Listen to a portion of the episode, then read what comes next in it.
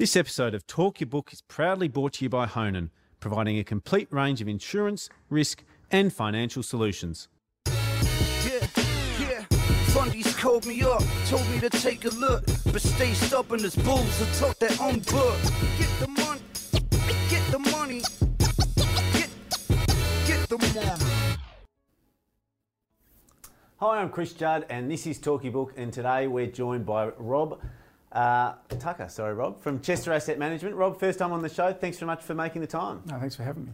Now, uh, we'll get into Chester later on, but maybe dig in straight into the stock you want to speak about. And uh, which stock did you want to discuss today? Yeah, so we're going to talk about Synlait milk. So Synlait is dual listed in New Zealand and in Australia.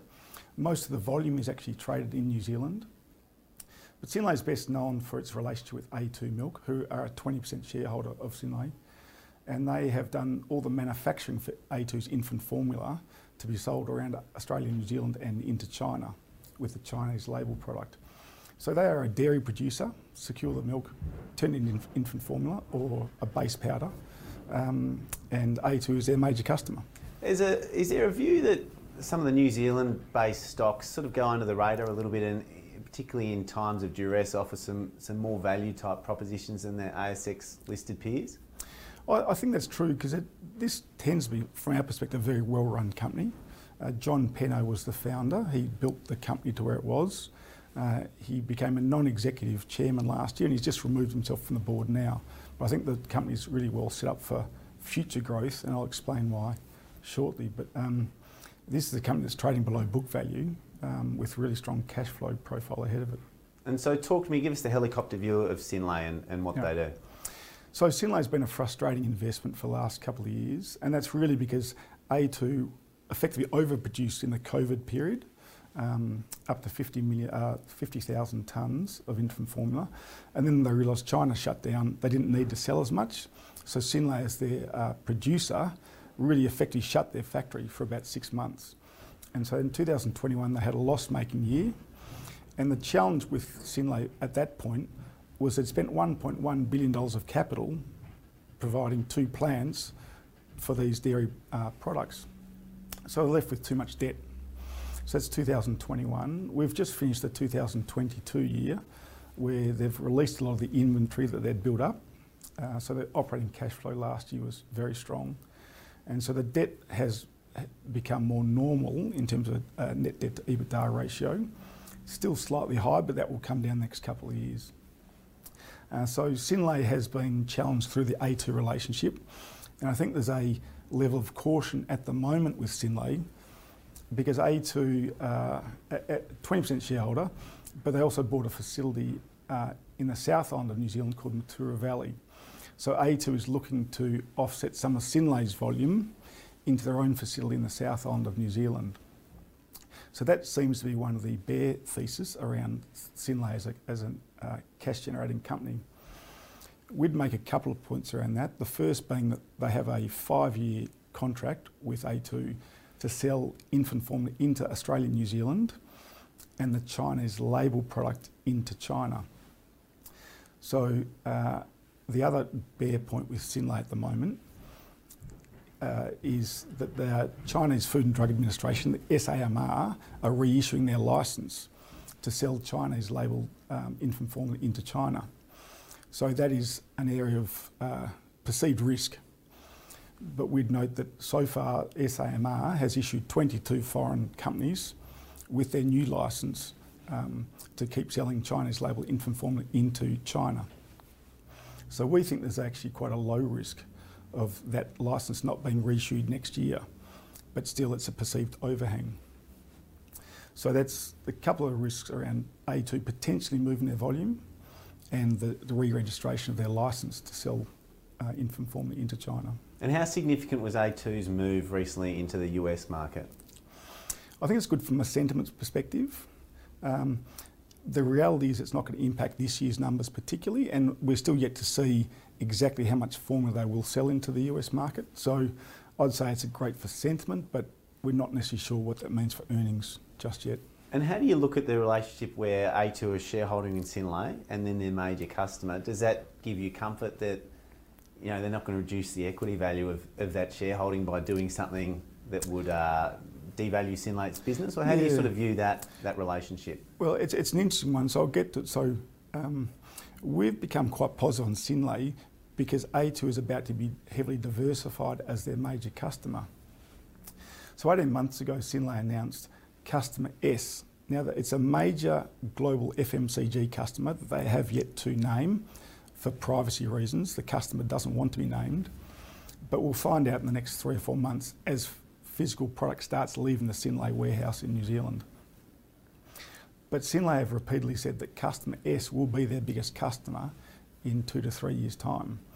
And so this is not necessarily an infant formula powder just yet. It's a plant-based food supplement from soybean extraction. Okay. So they're diversifying uh, quite aggressively their reliance on A2 as their major customer. And this new customer, again, it was signed 18 months ago. They've spent probably 85 to 90 million dollars refitting their factory in Pokeno to accommodate this new customer, and the cash flow will start being generated in the first quarter next year, but ramping up through 2023 with a full run rate in 2024. So that's what gives us the confidence that Synlait has actually got a really strong growth, growth trajectory over the next three years.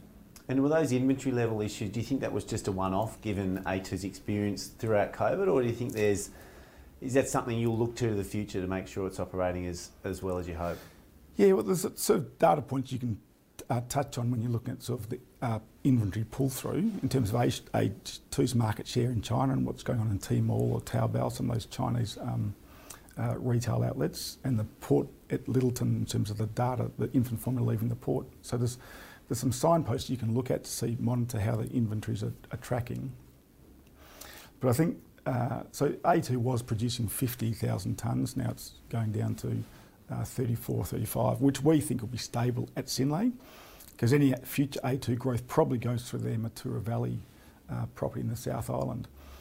But if Synlait kept on producing that amount of infant formula for A2, we think that creates a really strong base for the growth with Custom S, we're going to call it, uh, in the next three years. And so maybe give us a, a bit of a, an overview of the numbers. You mentioned they're trading below book value, but what's their sort of free cash flow numbers and, and what could you see for top line growth given the, the acquisition of a, a new major customer coming on board next year? Yeah, so we, we're sort of quite confident given there's a lot of, has been a lot of pessimism around Synlait and, and around the financial leverage uh, largely. But Synlait is very confident with the new customer, they'll generate a return on invested capital above 15% in 2025. So the invested capital is $1.1 billion. So really this is a story of actually having a really blue chip asset base, two of them, Dunsandel and Pokeno, that will generate a re- acceptable return with A2 as a customer and customer S as a growing customer. So we think that's that equates to about $165 million in EBIT in three years' time. And the market is quite cynical on that achieving them objective. So the market's about 130 million. So we still think if they can demonstrate to the market the new customer is being rolled out as they think, there's probably upside earnings over the next three years as that uh, the cash flows come. So that's an EBIT number, but simplistic, I'll give you an EBITDA number. Last year, the uh, adjusted EBITDA was 117 million, 2022. The new customer starts in 23, but fully is operational in 2024. So we think the 117 becomes 180 million dollars in EBITDA in FY24. Given they've spent the capital, they don't need to spend any more growth capital. It's just going to be maintenance capital. So that'll be 25 to 30 million dollars a year and notional amount of tax because they had a loss-making year, which is probably 10, uh, 20 to 25 million dollars in tax. So we can see a really strong scenario where the uh, free cash flow after tax is between 100 and 120 million dollars, and we're buying this as a 600 650 million dollar company. So the free cash flow yield we could say is quite comfortably above 15% in 2024. Um, so again, we think often on an asymmetric basis in terms of the risk reward profile. We thought the risk was minimised, even though they'd had some too much debt on the balance sheet. But with the customer S ramping up, uh, we see really strong cash flow growth, and therefore that will be able to de-gear the, the, bal- uh, the balance sheet really quickly in the next couple of years. And what's their debt levels gotten down to now? So it's about 2.5 times net debt to EBITDA, Yeah. and they think they can target around 2 to 2.3 in FY23, but that on our numbers would be well and truly below two times net debt to EBITDA in 2024 when they start paying dividends. So if you use the numbers I just gave you, 100 120 million dollars in free cash flow after tax, we think they should be able to afford a dividend of 40 to 50 million dollars uh, back to shareholders, which again the market cap today I think is about 750 million. Uh, so it suggests the yield could be well above six percent. And is there any bolt-on acquisitions in cheese or other sort of products that you could see happening, or you think with, with where their balance sheet's at, they've sort of got to get that? Uh, they've done a few of those in the past with mixed success, to be honest. So I think, as far as we can see, it's really paying down debt, proving that Custom S is going to be their ultimately their biggest customer in two years' time.